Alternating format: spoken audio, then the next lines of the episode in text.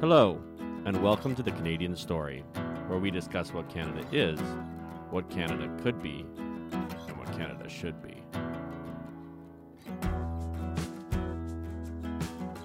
Hello, everyone, and welcome back to the Canadian Story. Uh, I've been absent for a little while, and Zach's been manning the ship quite well. So, thank you, Zach. Um, I'm here with Jory. Uh, Jory, would you want to introduce yourself? But before that, I want to say that here on the Canadian Story, we are very proud of the truckers and everything that they've done to inspire an entire nation, and I'll I'll say the world. Right, the the entire world has been inspired by Canadian truckers, and I want to talk about what happened at Coutts with someone who was there, so we can get a true perspective from an eyewitness account. So, Jory, sure. give us a little bit about yourself. What, what makes you you? Why do you love this country? Why did you risk it all for our freedoms? Yeah, for sure. Okay, thanks, David. Um, uh, who am I? uh, I guess uh, from a trucking perspective, I'm an entrepreneur. My dad, uh, I grew up riding in the truck with my dad, and uh, he, you know, bought out my uncle and started a company. And the same year that he did that, I kind of started working for him. And then now we're partners in our trucking company, and uh, we've grown that. Uh, we have 50 trucks right now um, that run all over North America. The bulk of our trucking business is cross border, or the bulk and the, all of it prior to the vaccine mandates is cross border work. And so these uh, the mandates have obviously been a, a giant pain in our side and uh, really hard on our staff and on us as an individuals. Um, and you know, so that that's one reason that we're really passionate about that particular set of things that are going on right now. Um, but yeah, so I've been in the trucking industry for 16 years, um, and uh, we have a trucking company, and so that's kind of how I would say we're tied to the trucking aspect. With the convoy, we kind of started out um, when they started talking about the Freedom Convoy and going from BC to Ottawa, and a lot of it was building a lot of momentum. I really liked it, the the concept of it, and the uh, the ideal that that truck drivers would step up as a group and kind of take their own mantle against it was just very uh, you know wells up passion in you for your industry and and you know the kind of people and the blue collar nature of who they are and uh, and that truck drivers tend to typically be there the um, help each other out kind of guys especially canadian ones because we face a lot of very intense weather conditions bad driving and road conditions. If you've ever driven through bc you know truckers help out other truckers uh, and it's just kind of the nature of who they are is to to support one another on the road right? And so for them to step up and say okay well you know we've been working hard for the last two years to keep groceries on shelves and to get stuff delivered and keep the economy going and you know the majority of truckers more or less ignored mandates in my like in our world and just thought that was ridiculous. And you know especially when you're traveling to america and back every week you leave Canada, the land of the mandates and the craziness, and you drive into a free country, essentially, Yeah, from most of their yeah. expe- perspective. So you pull your mask off and you go about living your life. They let you in the truck stops, you can eat, and, and obviously things change constantly over the last two years, but they experienced on a weekly basis the The freedom of America Yeah.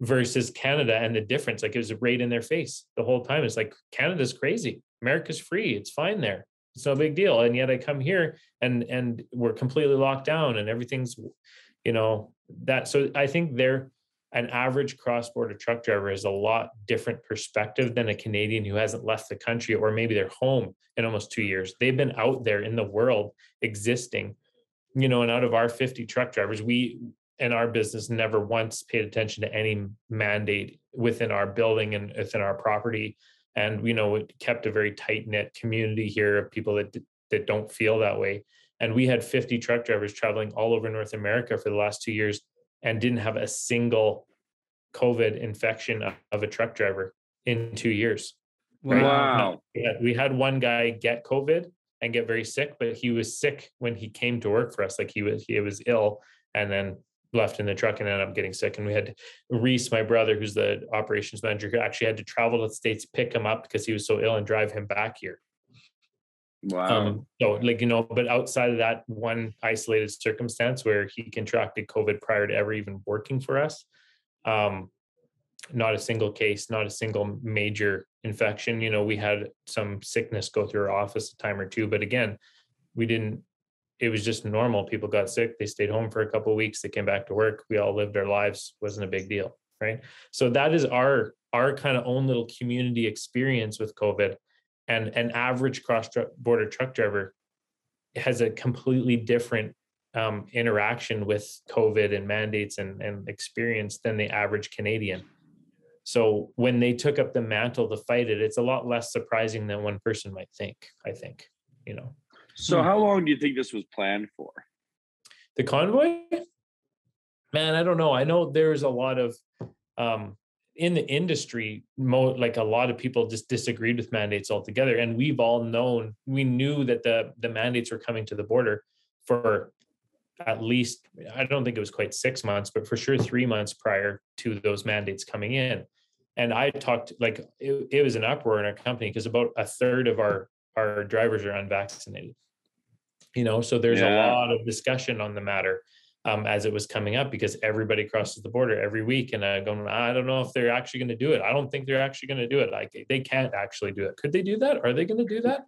And then, you know, the date comes and the date goes and, and we're going, I don't, you know, this is going to cause supply chain issues. This is going to cause rate issues, going to cause massive inflation spikes. Like we can all see it coming and you'd go talk to any of my friends on the street or my wife was talking to a lady at costco and just saying well you, she's talking about shortages and stuff that they're having and i can't believe the price of groceries. She's like well you know that this mandate's coming and that a, a good percentage of cross-border truck driving is going to be slowed down it's going to cause more problems. And she's like really? Like people are shocked to find it out. How, how, why do you think they did it in your opinion? Why do you why do you think they did it? wow that man, like I I'm not Joe conspiracy theory, and and to in a lot of extent, I've just ignored that type of talk because I don't think talking about it has really been that beneficial for in a lot of cases. Um, because if you can't do something about it, then just talking about it doesn't necessarily fix the problem, right? They want to see actual actionable things going on. Um, but why do I think they do it? But I, without sounding like a full-blown crazy person i think that they want supply chain issues. You know to gain more power ultimately you know uh, they they want supply chain issues. They said they're going to create a food shortage and then they're going to manage how we get our food and then they're going to be the hero for the problem that they generated. It just or or, or they're going to fire 10% of our nurses and doctors so that the healthcare crisis increases so yeah, well, that COVID seems worse, perhaps. Yeah, friends who are nurses said I in all the shifts that I've been to in the last two years, we've rarely been staffed up to 50% at, at any given shift. So we're all overworked. And the people who aren't there aren't there because they're not allowed to be there because they have a sniffle or a runny nose or whatever. And then hospital capacity is actually capacity is capacity of what we have available. So if we have 50% of our staff and we have 200 beds, well, we only have 100 beds available today because that's all the staff that we have right? And so oh interesting. the, the statistics that that are used to uh, um, create their narrative are so often uh, messed with as how i would describe it. You know at one point dr hinshaw more or less slipped in a in an uh, an interview and said that every kid that calls in uh, either sick or doesn't attend school is counted as a covid um, yeah, I remember that. that right? And you're like, what? What? You're yeah, watching no. the television. You're like, no, no, that they could, no, really? Because my kids didn't go to school a lot because we just, for whatever reason. So I'm saying every time our kids didn't go to school, you counted as a COVID case. Huh. Well, I didn't know that. The, other, the, the one that blew my mind was when they were like, that they were equating died with COVID and died from COVID. They were equating those two. Oh, that yeah. or or or hospitalized from COVID or with COVID. Yeah, right. They, that one was equated to. It's like what? It. They they're happy not to clarify, right? Like I I can't remember again the exact statistic, but Kenney and one of his announcement announcements came out with well a lot of the because they test if you're in the hospital and you get admitted you must be tested for COVID daily from that point forward. And he said 60% or something around that percentage of people who are in the hospital uh, counted as an in hospital COVID case actually contracted it in the hospital. They were already admitted for something else. So right.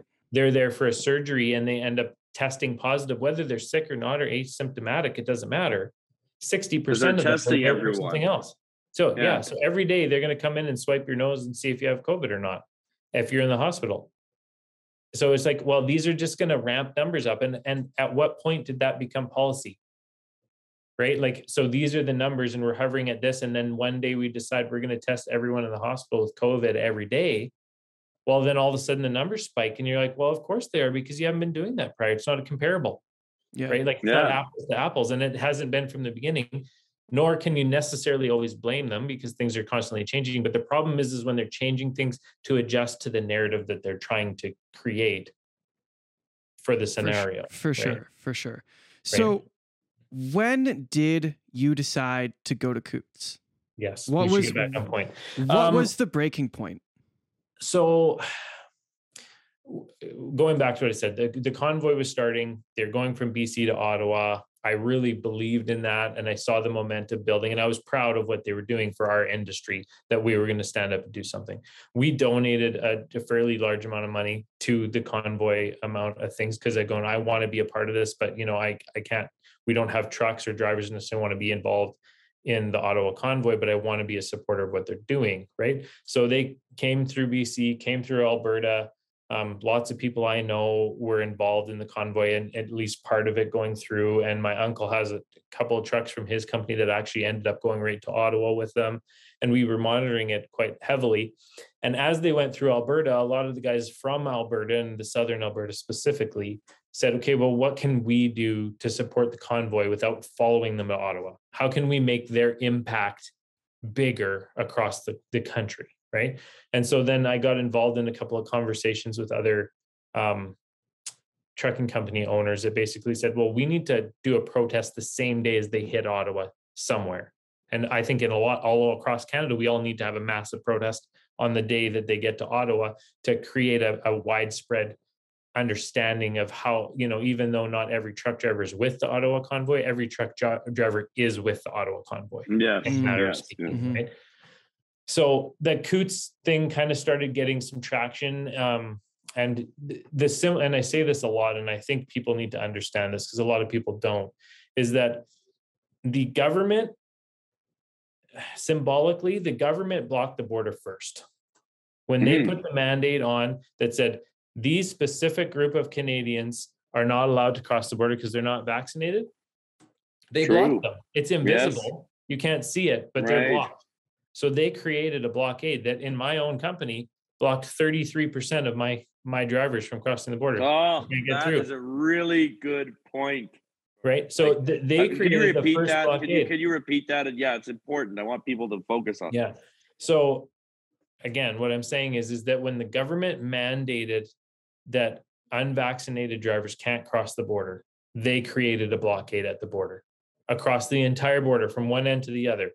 Unvaccinated people, and they created the tier system of people. There are people who are vaccinated, unvaccinated, and you have more rights than these people have, right? Yeah. And that's wrong, right? My, that's my belief, right? I and believe so- so, too. Yeah. the symbolism of blocking the border is, is if one Canadian can't cross the border because they're less than, then no Canadian should cross the border. Mm, that's an important Yes. distinction. And that's Yeah. what a lot of people don't understand. They just go, why are they blocking the borders? They're trying to hurt Canadians. And I won't ever disagree that there's a counterproductive aspect of blocking the border, right? That it there there's a negativity of the illegalness of it, the and the fact that it it hurts businesses and trade and all these other things. It, it hurt my company to the tunes of tens of thousands of dollars for us to block that border because my trucks crossed at that border right? Mhm. Um, but the symbolism of it is that we went to block the border to say, if you're going to block some Canadians, we're going to block all Canadians, Yeah. right? And then they need to feel the same sting as the one because people don't care about or, or No. at least connect with the fact that there's real Canadian truck drivers that now cannot cross the border. They can't. Well, well, they should have got vaccinated or whatever their excuse is. They made a choice, and the government said, "You're now going to be discriminated against. You Yeah. can't work at your job." And no different for nurses or doctors or medical workers or whatever. It's the same sort of thing, but it- it's symbolic in, in its respect, right? And unfortunately, another part of it is there's a multiple aspects of why blocking the border, in my mind, worked as far as getting um, traction and people seeing it. But Um, it's the symbolism of blocking the border. It's the fact that it affects a lot of people that would have not otherwise paid attention. It embarrasses the government in that they they can't control their own border. Like they, they really, it, it shows that they're not that powerful at the end of the day.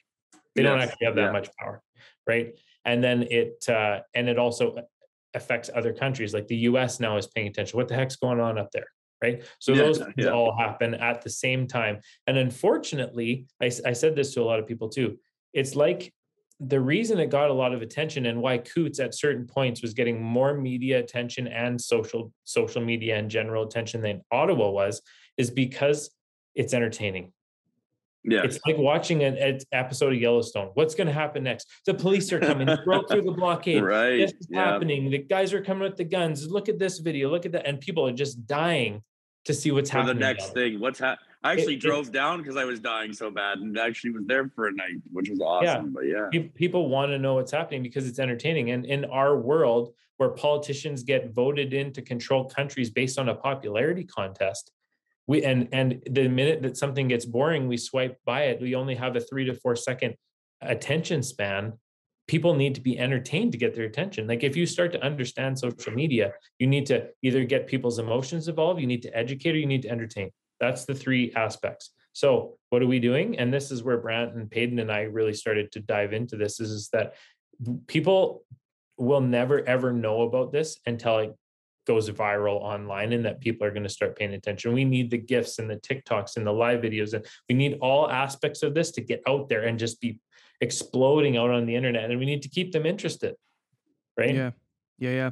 So what was the mood like on the ground when you got there? So you pull up, you block it. Did you just like sit around and go, okay, now what? What happens next? Or what what was yeah, it like? It, morphed a lot. It's it is a very interesting social experiment. I said that to you know, of course, I talk about this all day, every day. It seems like for a long time. right, it, right. It's a social experiment, and I I a lot of things I knew about people and how they operate, and a lot of things I learned about people and how they operate is you know we had roughly a thousand vehicles on day one in that wow. It was massive, right? It was a very wow. very large, it, kilometers and kilometers long.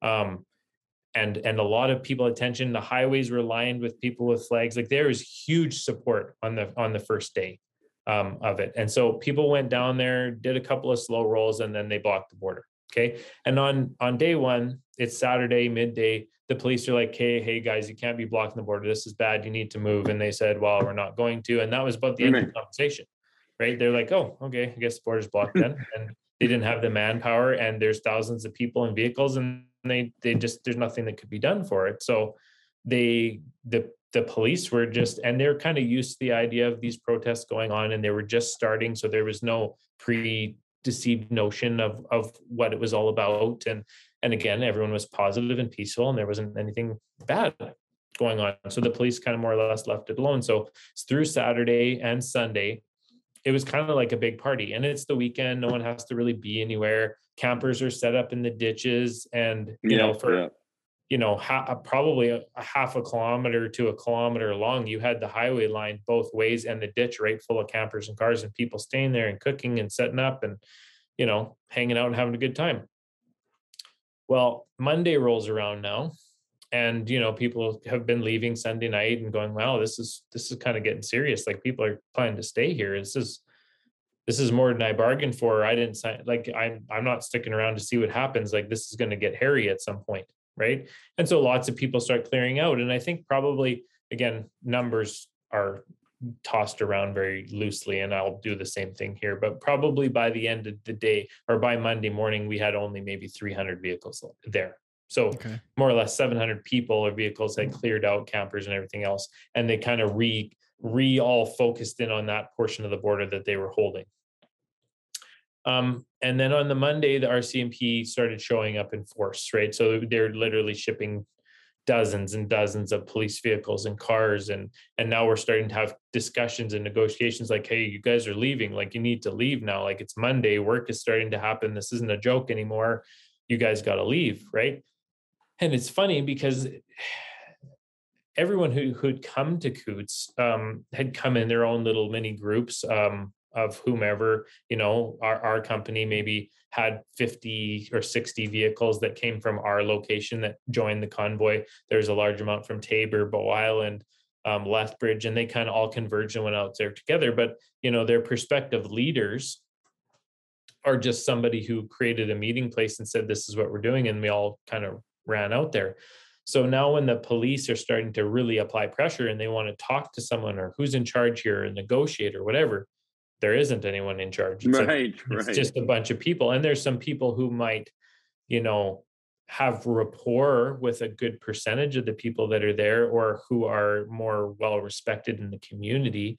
Um, and and kind of between monday and friday of that week uh, there were a half a dozen guys that kind of came up out of the word work. Some of them who are just really passionate speakers who are really feel strongly about freedom and have everything on the line. Some of them that are, you know, more pillars of the community that are a little bit more articulate, well rounded in their thought process. But it more just became people who people just generally looked up to, rose out of the the group and yeah. were willing to speak. And Spontan- so they became the, you know, the cometh the hour, cometh the man kind of thing. Yes. So they become the de facto leaders. And so I, but that particular group of people, I didn't have a huge amount of rapport with a lot of them. Um, I didn't know a lot of them. They didn't know me. Um, so I have a lot of opinions and thoughts, but I there was already too many cooks in the kitchen, and it was hard enough to establish any kind of organization or leadership there in the first place. And so I kind of just let myself step back and let the guys who are kind of taking the lead take the lead. But the thing that you got to understand about taking the lead in that instance is that if you're the leader of a business or the owner of a business, you sign paychecks and people more or less socially agree that you're the boss of them and they do what you say. If you're in the army, you've worked your way through the ranks and you've been given authority by a governing body and people are expected to listen to you you know you go to a church you were hired as a pastor you have a, uh, elders that hold you accountable and there's this, there's all these hierarchical structures that keep like the system is built on and people follow it right whereas here no one has sworn loyalty or agreement to anybody and so right. it's just pure like this is the no church in the wild kind of thing yeah so you know there were a few scenarios where the leaders would go meet or talk with the police or talk with some MLAs or get some kind of traction, they come out and tell you know the the crowd of angry truckers in in the saloon where we were, right, right. this is what we're going to do, and they would have a full on mutiny. Like right there, we're yelling and screaming at each other, and this is my opinion. And it would take an hour and a half or two hours to ha- have people heard, and it was, I'll, I'll say, uh, shockingly and miraculously respectful, um, although passionate. Um, and it always kind of worked out in the end and and and typically everyone would say what they had to say and everyone get their opinions out. Everyone would pray and then we would take more or less a vote or you know it, it would come to an agreement and this is what we would do right? And so it was super super messy and very stressful but you know it it worked itself out right? And then by the end of the first week a lot of you know we we were losing people by the day because sometimes when a decision was made some people go well I'm out then. I, I don't believe in what this is going on here. And so we're going to leave. Or um, there was a lot of political and financial pressure that came from um, large feedlots, big corporations. Um, you know, these guys all have businesses and trucks and equipment, and they have a level of loyalty or they're owned in part by somebody um, yes. financially. Yes and so a lot of people like left in the middle of the night almost ashamedly because they got pressure from someone that was going to ruin them if they didn't right and so little by little inch by inch chisel by chisel you know people start getting getting pushed out right and at that time they had blocked at milk river and so they wouldn't allow anyone in who was pro support um, to coutts And so as people would leave, they let them leave, but nobody ever. So, so what in. did that, what did that feel like in that moment where you're watching everything kind of did it feel like you were losing momentum or what did you feel like yeah and that, that's where the thing is that was really tough for a lot of them is that we did keep a core group there and and by the end of the first week it was kind of like if you're here you're here right like if you stayed a week and yeah you're not all, going anywhere all the yeah, pressure yeah. and the, the the tuesday the day four where we had the police kind of bear down on us and we created a big group and you know Yes. they basically turned and ran and they came through the barricade at milk river in that big scuffle that was kind of the the stand if you want to put it that way yes, yes. um after that you were if you were there you were kind of there it didn't lose a few very many people after that um What what did that teach you about human psychology and kind of sociology?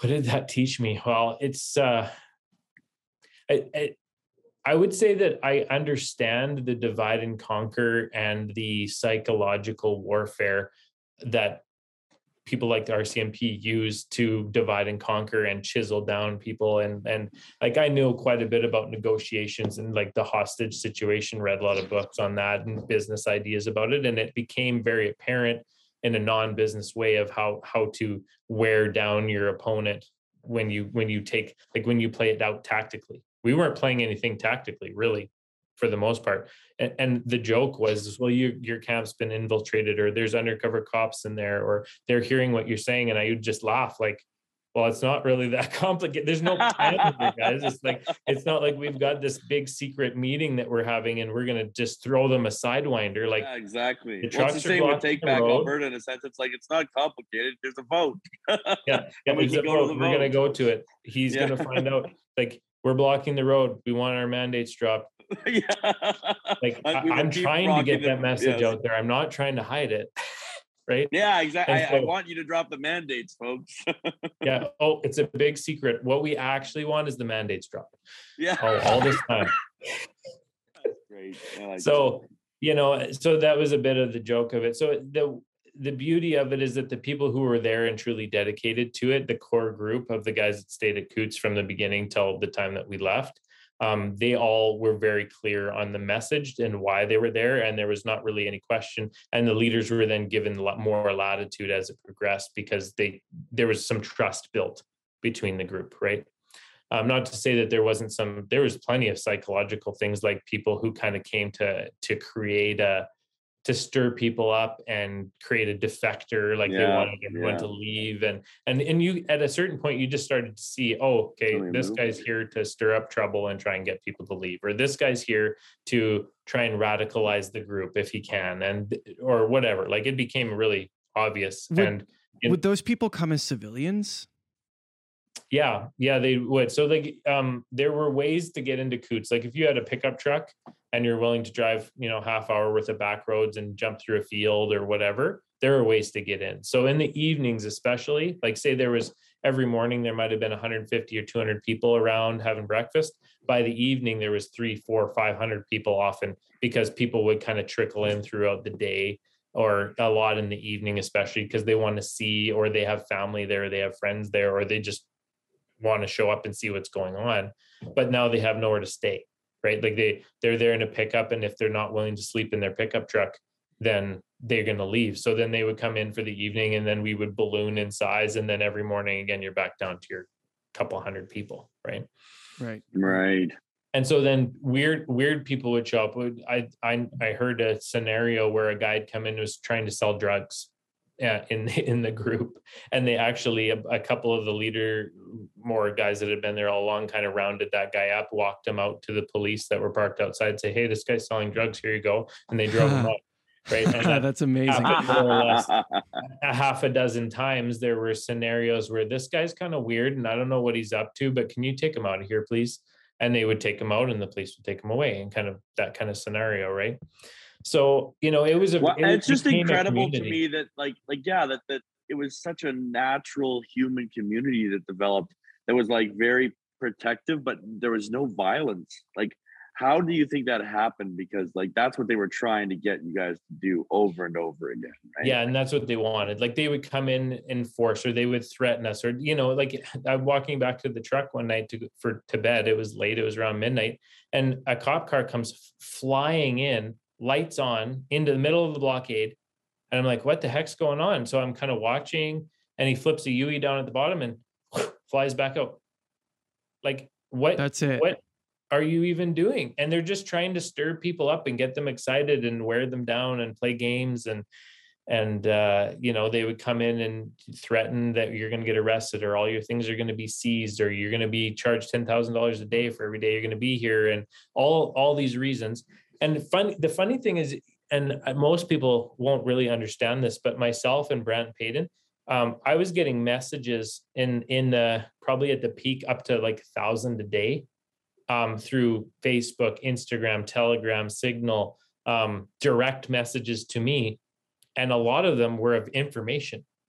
Yeah. Like I got texted pictures of undercover undercover police officers that were there. Like here's the picture of the guy that's there. I heard from a friend of a friend of a friend that this Whoa. guy was and I, and like okay whatever again I don't recognize the guy and it doesn't matter but I'm just like the, the information that was coming in or about and you couldn't tell what's real and what's not, right? and and a lot of it's misinformation but a lot of it be actually came out to be more or less true in the end and so you know like i got a call from a guy that worked at the airport um that you know said hey the rcmp uh rcmp um intelligence plane is here and it's been flying over top and taking pictures of stuff and there's this many helicopters and i was talking to this guy and he said that one of the big rcmp plans is that they're going to start um, breathalyzing everyone because they think everyone's partying drinking down there and they're going to start hauling people out for drinking and driving. Well the next time we came in they breathalyzed us when we came in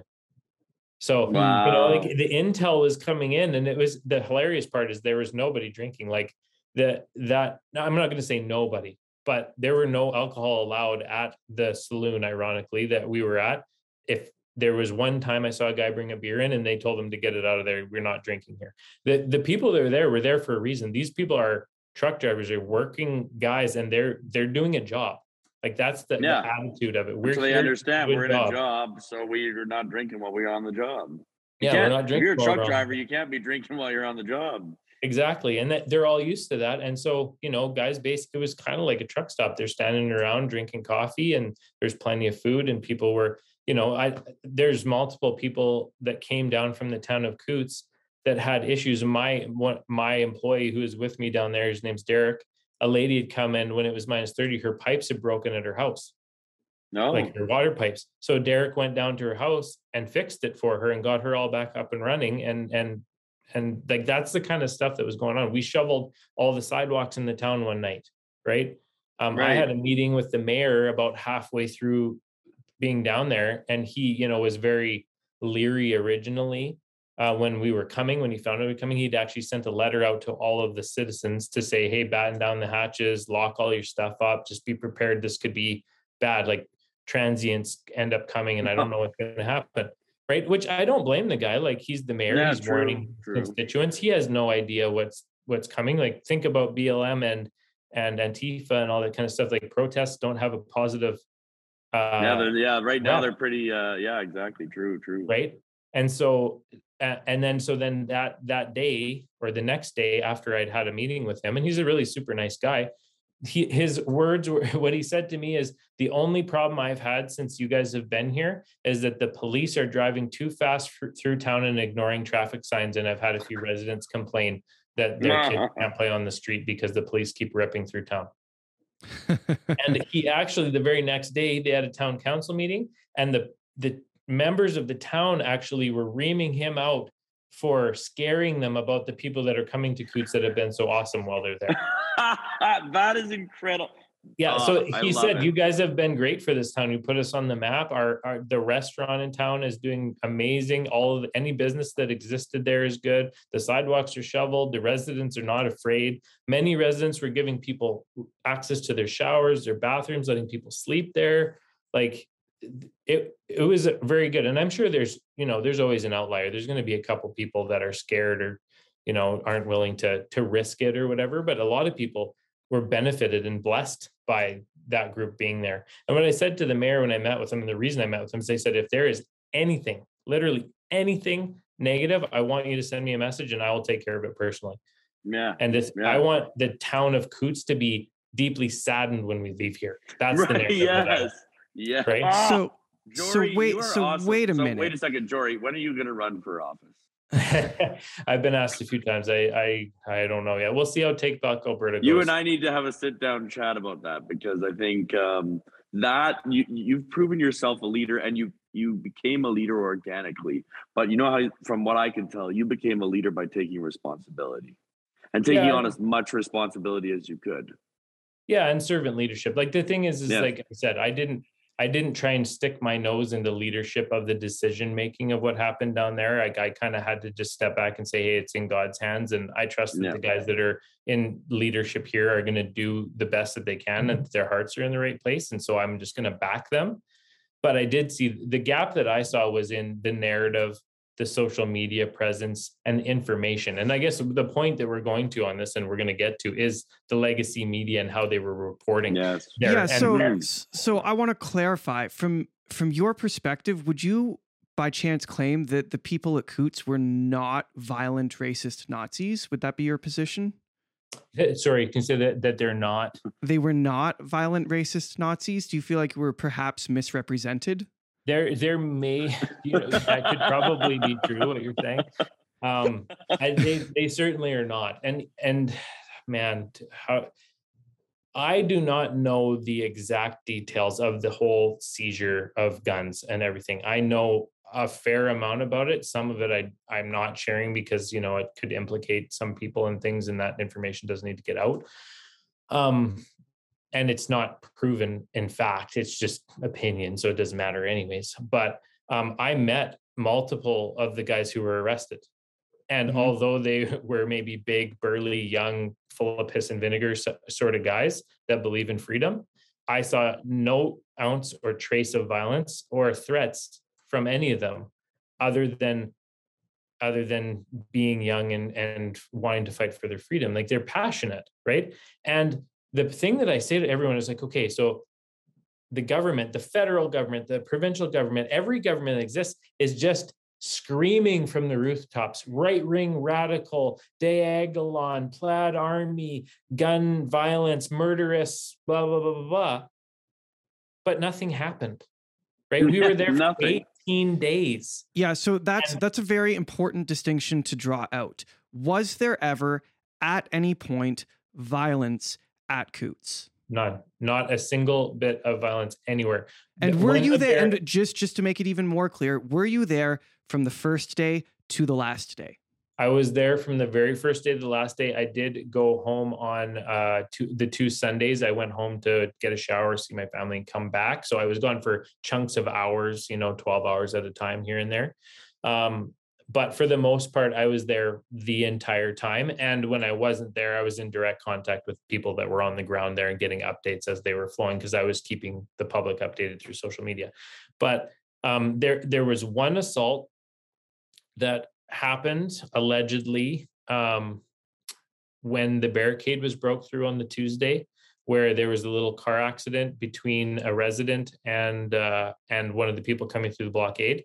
Um, where and again, I don't know the details, but they were just upset because you know they'd been in a car accident and it was a very um, tense situation, and so that allegedly there was some violence at that point, whether someone threw a punch or got pushed someone else or something like that. But that is the only registered bit of information of any kind of violence in the entirety of the situation. And if there had been violence, we would have seen videos. This is where I feel like it's a little bit miraculous, right? Because the eyes of the entire world were on Coutts at, at certain moments. Oh, literally And hundreds of hours of video, live footage, Yes. and, and videos going at all time in every area. and no violence. No violence and no like not even violence. We're not we're not talking. There's no arguments. Right? There's no- people getting upset and and like for for reference when the first days that it was blocked we had blocked in truck drivers who had crossed the border that couldn't go back but were stuck between the blockade and the border. Okay for so two and a half roughly days those guys were actually trapped. And i we more or less said they felt like we were holding them hostage which isn't what we wanted right? Now those guys were daily offered food. They had bathrooms. They had uh, the saloon, a heated place to go to. Like every amenity was offered to them that we could provide until we released them. So there was one guy in there that was, you know, on day one, he was dancing in the street with people and eating the food and all happy. And by day two, he was running around at the tie down bar, threatening if we didn't let him go that he was going to start bashing people's windshields in. So, you know, and they have footage of both him dancing and hanging out with the guys and then, uh, and then footage of him running around a tie down bar. When he left, he shook hands with the, or with some of the guys and, and they gave him some money for whatever. I, I can't remember exactly the details, but that was the, the most heated anything ever got there whatsoever at Right. Coutts. Right. Wow. So it, in my mind, and between Ottawa and Coutts, but from my exact um, experience at Coutts, the protests that happened in Alberta and across the entire country uh, probably set a, a world precedent It's a miracle. It's a a miracle. miraculous scenario to have literally tens and tens and tens of thousands of people protesting without any property damage, without any real actual violence and arrests or anything of that nature, without any, they, they didn't leave garbage. Yeah. They set up a whole town. That's better than ditch. Woodstock, right? They did. I was there. There there was a town there. There was a full blown town feeding hundreds of thousands of people, um, fire pits and everything, and drive by there now and see what's there. Like it's a clean ditch. It's cleaner than than anything It ever. same with Coutts. Yeah. Right. And Okay, it's so I have we, we we have 10 minutes left, but I have two big questions. Yeah. The first is what did it feel like? So there's a line in a Rudyard Kipling poem, If, where it says, if you can deal with being lied or if you can being lied about not deal in lies or being hated not give way to hating and yet not talk too big nor act too wise right that's kind of what you guys did. You you were real men and like the end of the poem is if you can fill the unforgiving minute with 60 seconds worth of distance running then yours is the earth and everything that is in it and what is more you'll be a man my son. Right? And i mm-hmm. see these truckers as like you said they were doing a job so they aren't going to drink and be disorderly. What i think has happened is that we've the rest of the world has forgotten the absolute quality of a person that ha- you have to be to be the working class to Mhm. deal with reality every single day and make it work Pe- Yeah. so many people are comfortable they've forgotten that it is hard to be that it is hard to Oh. do that that it Yeah, takes character to do that well And truck drivers, like I said this to people too, truck drivers are an extremely abused trade. Like they're expected to sit and wait for hours and sometimes days without explanation. They uh, are pers- like one of the most heavily regulated and persecuted in- industries for, as far as safety and regulation and they can just be pulled in and strip searched uh, their truck and they're they're just used to it right? And and they just take it and do their job and, and a very hard job. You're out alone with a piece of equipment running across the entire continent uh, in horrible weather conditions like it's an extremely emotional roller coaster and extremely mentally tough job. And people do not respect it for what it really is for No. what truck drivers really are. And for them to be the ones doing that job and to do it peacefully it, it doesn't surprise me at all. They they are extremely uh mentally tough and principled people. And and you know what? That is such a good reflection because uh, there's a kind of stoicism in trucking, right? Mhm. In in that and and what funnily, I don't think this could have happened anywhere else in the world. Right? Because what are the two words that Canadians are known for? Sorry and a. Right? Yeah. We're the most polite pe- population in the world, right? Mhm. Well, and, and the other part is, stand is up- that we actually got mad. Like, uh, Yes. when did you ever see a mad Canadian? And our and our madness is going and standing in the street and and saying we don't like that and putting up a hot tub and a bouncy castle. Like we're we're just going to try and have a good time here because Yes. we're we need the government to know that we're here. So, but you know, while we're here, well, let's have some food and let's sing "O Canada" and let's say the Lord's Prayer and let's do all the things that make us patriotic and and be polite about it. Like you know the cops are running them down and, and running horses over them and their people are are still saying sorry right like but they're saying sorry with style, right? Yeah. That's the beauty of it. and and i think that it's a it's with anything what usually is your greatest trait is also your worst enemy right the reason why we've let this go on so far is because we are so kind and compliant and anti-conflict and everything like you know the Canadian standoff is holding the door for each other, right? Like the joke of it is, how can we be? yes, yes. How can we out? How can we out polite the next person? Right. So when they ask you to put a mask on, or they ask you to keep your distance, or they ask you to stay home, or you ask like we're just going to be like, oh, if and this the virtue signaling garbage with it all is like, okay, well, you're a more virtuous person if you wear three masks instead of one, or if you get well, get if you'll take an experimental vaccine, uh, is it's that is even though it doesn't keep the other person safe, they're telling you that it does because that's what Canadians resonate with. Oh, if I do this, it's going to keep other people safe. They'll Yeah. eat that for breakfast. Canadians love keeping other people safe. it's true. It's true. That's what we they like shoveling. We like shoveling each other's driveways and taking care of one another, bringing each other food. Yeah. and that's why they're saying it over and over and over from the from the parliament well we're going to be there for each other and we're going to help out our neighbors and and it's all lies but it resonates with the canadian public because that's what we believe in as a country right and that's why it went on and on and on and on and on to this point where we got upset because it's like we we've been try- genuine for two years genuinely trying to help out our neighbor and do what is right and now we're realizing that we've been screwed with this whole time and we don't like that. That's the No, other thing. don't like Everyone that. thinks Canadians are nice. We're we're kind and we're polite, but we're tough, right? Yeah, Our favorite sport. We're, we're- our favorite sport is putting blades on our feet and bashing each other into the boards. yeah politely Politely. We always apologize, right? yeah like if you say a story after Sorry, oh that was a good Sorry, one bud. bro Sorry, you know yeah it's a good one, eh? Mhm. Yeah. So uh, one thing I did want to say while we're on here too, and you got one more question. Yeah, just the the whole gun situation in Coutts, and this is the misrepresentation is, and the point that we said is that nothing actually ever happened, and there's no proof behind any of the claims about how many guns were there, where those guns were, if it was even illegal, because it's not illegal to have long guns in your camper trailer or in your No. house. And and where did it all come from? And where like the the whole of it to me is such a false flag and a narrative that was created to discredit the whole movement. And the more they say it in Parliament, the more I believe it is that they needed they needed a, a smoking gun, literally. But e- e- again, even if those guys actually brought those guns in, they were locked in a trailer and they never donned the light of day Right. in the midst of anything that happened. They came down to arrest us. No one pulled their guns out and started shooting. Right. No. Nothing no, happened yeah. ever. And that's the thing that Canadians need to remember is a lot of people own guns. A lot of people are very passionate about their their uh, their freedom.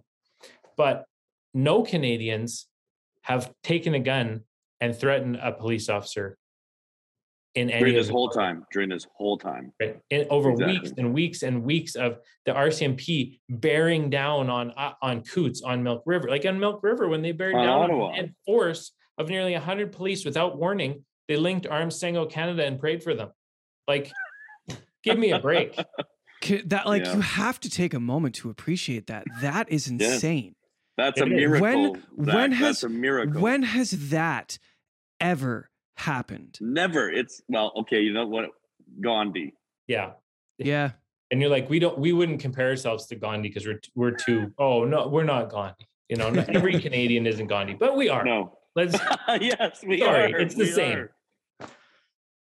I love it. I love Yeah. it. Okay. So you- my you said last you had question, one? Jory. My last question. What do you think of Jason Kenney after all of this? Oh, what do I think of Jason Kenney?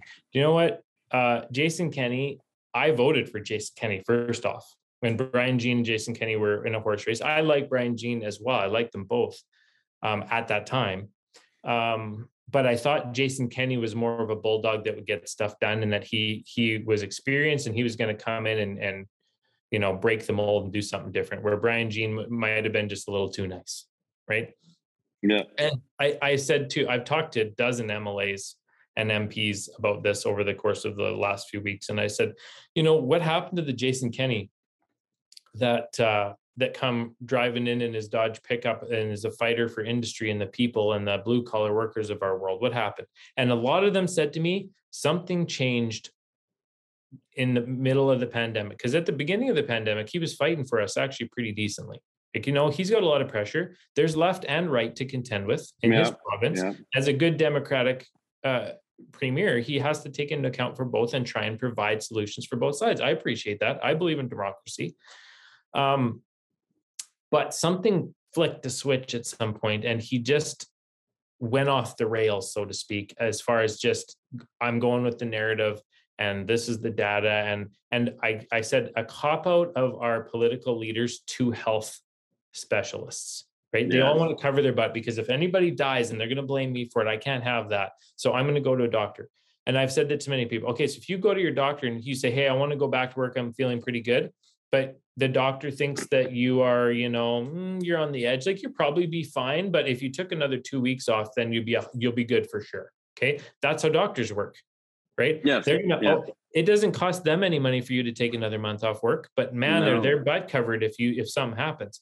That's how doctors work. That's why you don't let a, a doctor or an accountant run your business because they're too safe right? Right. Yes. you have yes. To find yes, the risk point. versus reward and make the right decision. That's what entrepreneurs have to do every day. And and Kenney, at a certain point, he whether he got bought out, paid for, they got something on him, whatever. He just checked out and said, "Well, we're everyone's just letting the, the health officials decide, and so that's what I'm going to do too." And that's not governing. He no, abdi- that's not leading, abdicated. Right. He his abdicated role. his position. Yeah. Right. I agree. And and especially like and it's been obvious through this whole uh, Coutts thing and, and prior that he's he has lied directly to Albertans on on many occasions. Um, uh, I'll never lock you guys down again. Two weeks later, he locks you down again.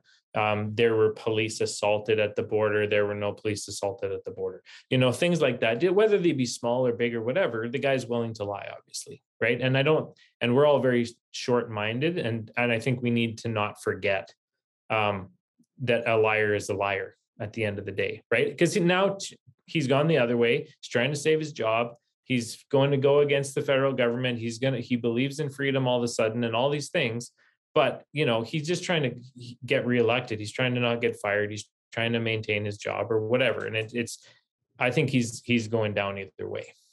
Um, so what do you think, think, what do you think we should what do you think we should do about it?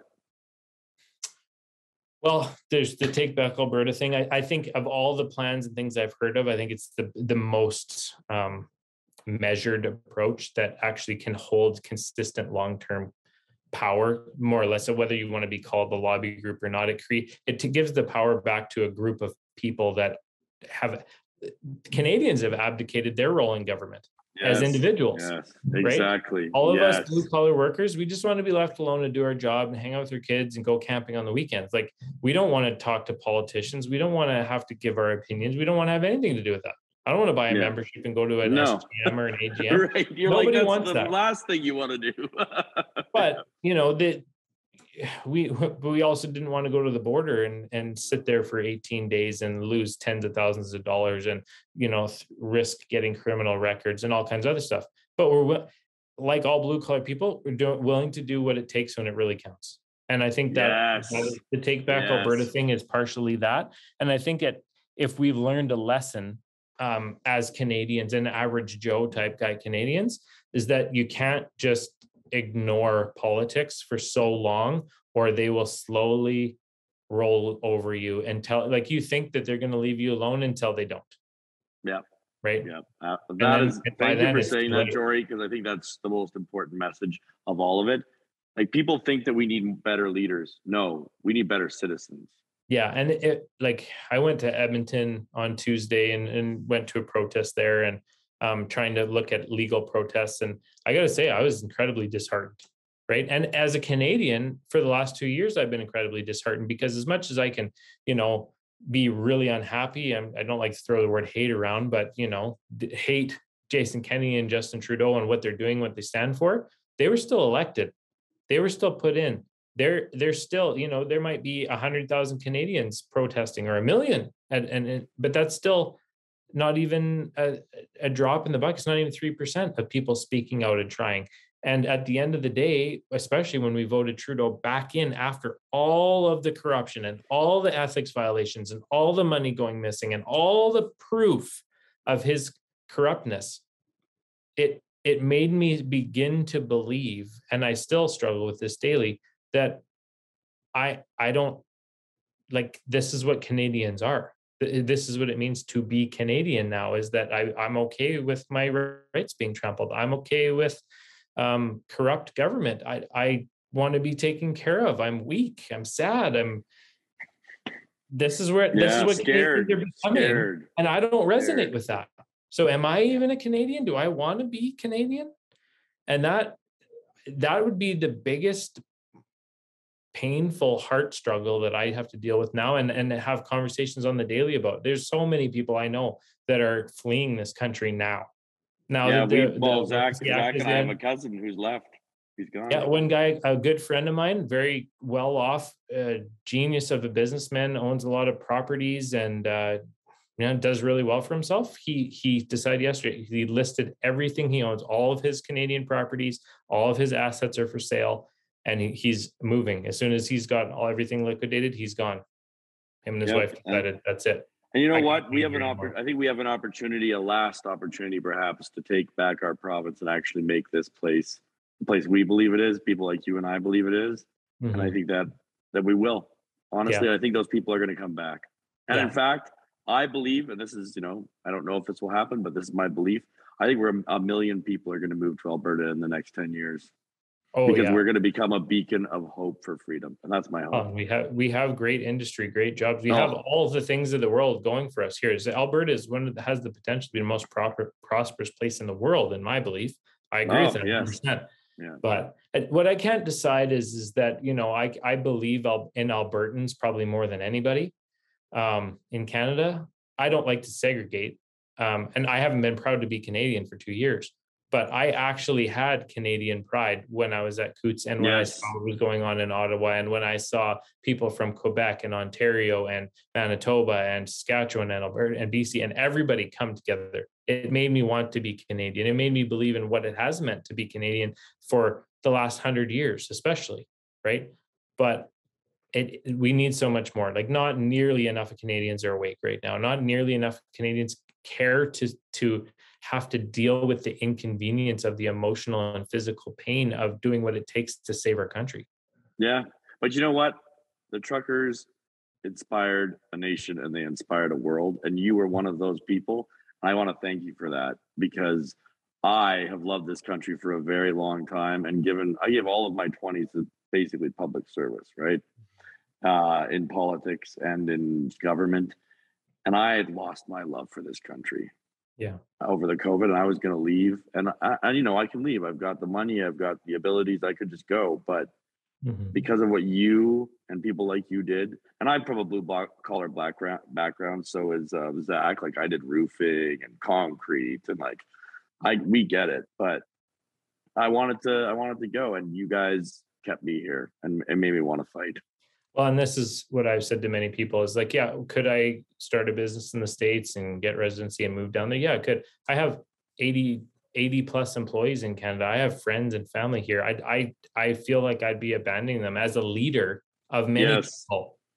How that's not le- servant leadership to me, and that's what I my who I am and what I intend to be is in, in full of integrity and honor and respect and care about my community. Leaving doesn't do that for me right? It, Yeah. it doesn't solve the problem. Like it, it does. Someone needs to stand up and fight for those people, even if they won't fight for themselves, right? And I'm just as as bad as anyone else who's ignored government for the last 20 years, right? I, I'm guilty as charged, right? Like I stood I stood up for the last month, but that doesn't make up for 20 years of ignoring it. Well, you can make up for it by being involved for the next 20 years. Yeah, Mhm. and that's and that is that if it that's the thing that I think needs to change for me and and That's the message from for Take Back Alberta. That's the full messages. I like to say the good news is we're voting out a tyrant on April 9th. The bad news is you have to be involved forever now. yeah you need to stay in it we all need to Yeah. stay in it and and that's the thing i actually really liked about take back alberta is it's okay this is step number one but then it's not over now we are a powerful group of of citizens who can actually make effective change over decades if we stay in it Exactly. We just got to stay in it. That's the Yeah. biggest thing. All right. Well, I got to go here, but thank you very much, Jory. I've loved Yeah. this conversation. Uh, Zach, do you have any last words? Yeah, Jory, I just I want to thank you for taking up the mantle of responsibility. I want to thank you for not taking the bait when baited, for not becoming violent, for standing up for integrity, for standing up for doing things the right way. Yeah. Um, that took character, and you and the the people that surrounded you um, showed great example of character. And uh, Canadians have a lot to glean from that. So thank you for being that example. Thanks, Zach. I'm just trying to do it, but I think everyone should. So Thank you for listening to the Canadian Story. You can find us on Instagram and Twitter at the CAD Story. That's the CAD Story. If you enjoy this podcast, please share it with your friends and family. Let's work together to remind Canadians how great our country is.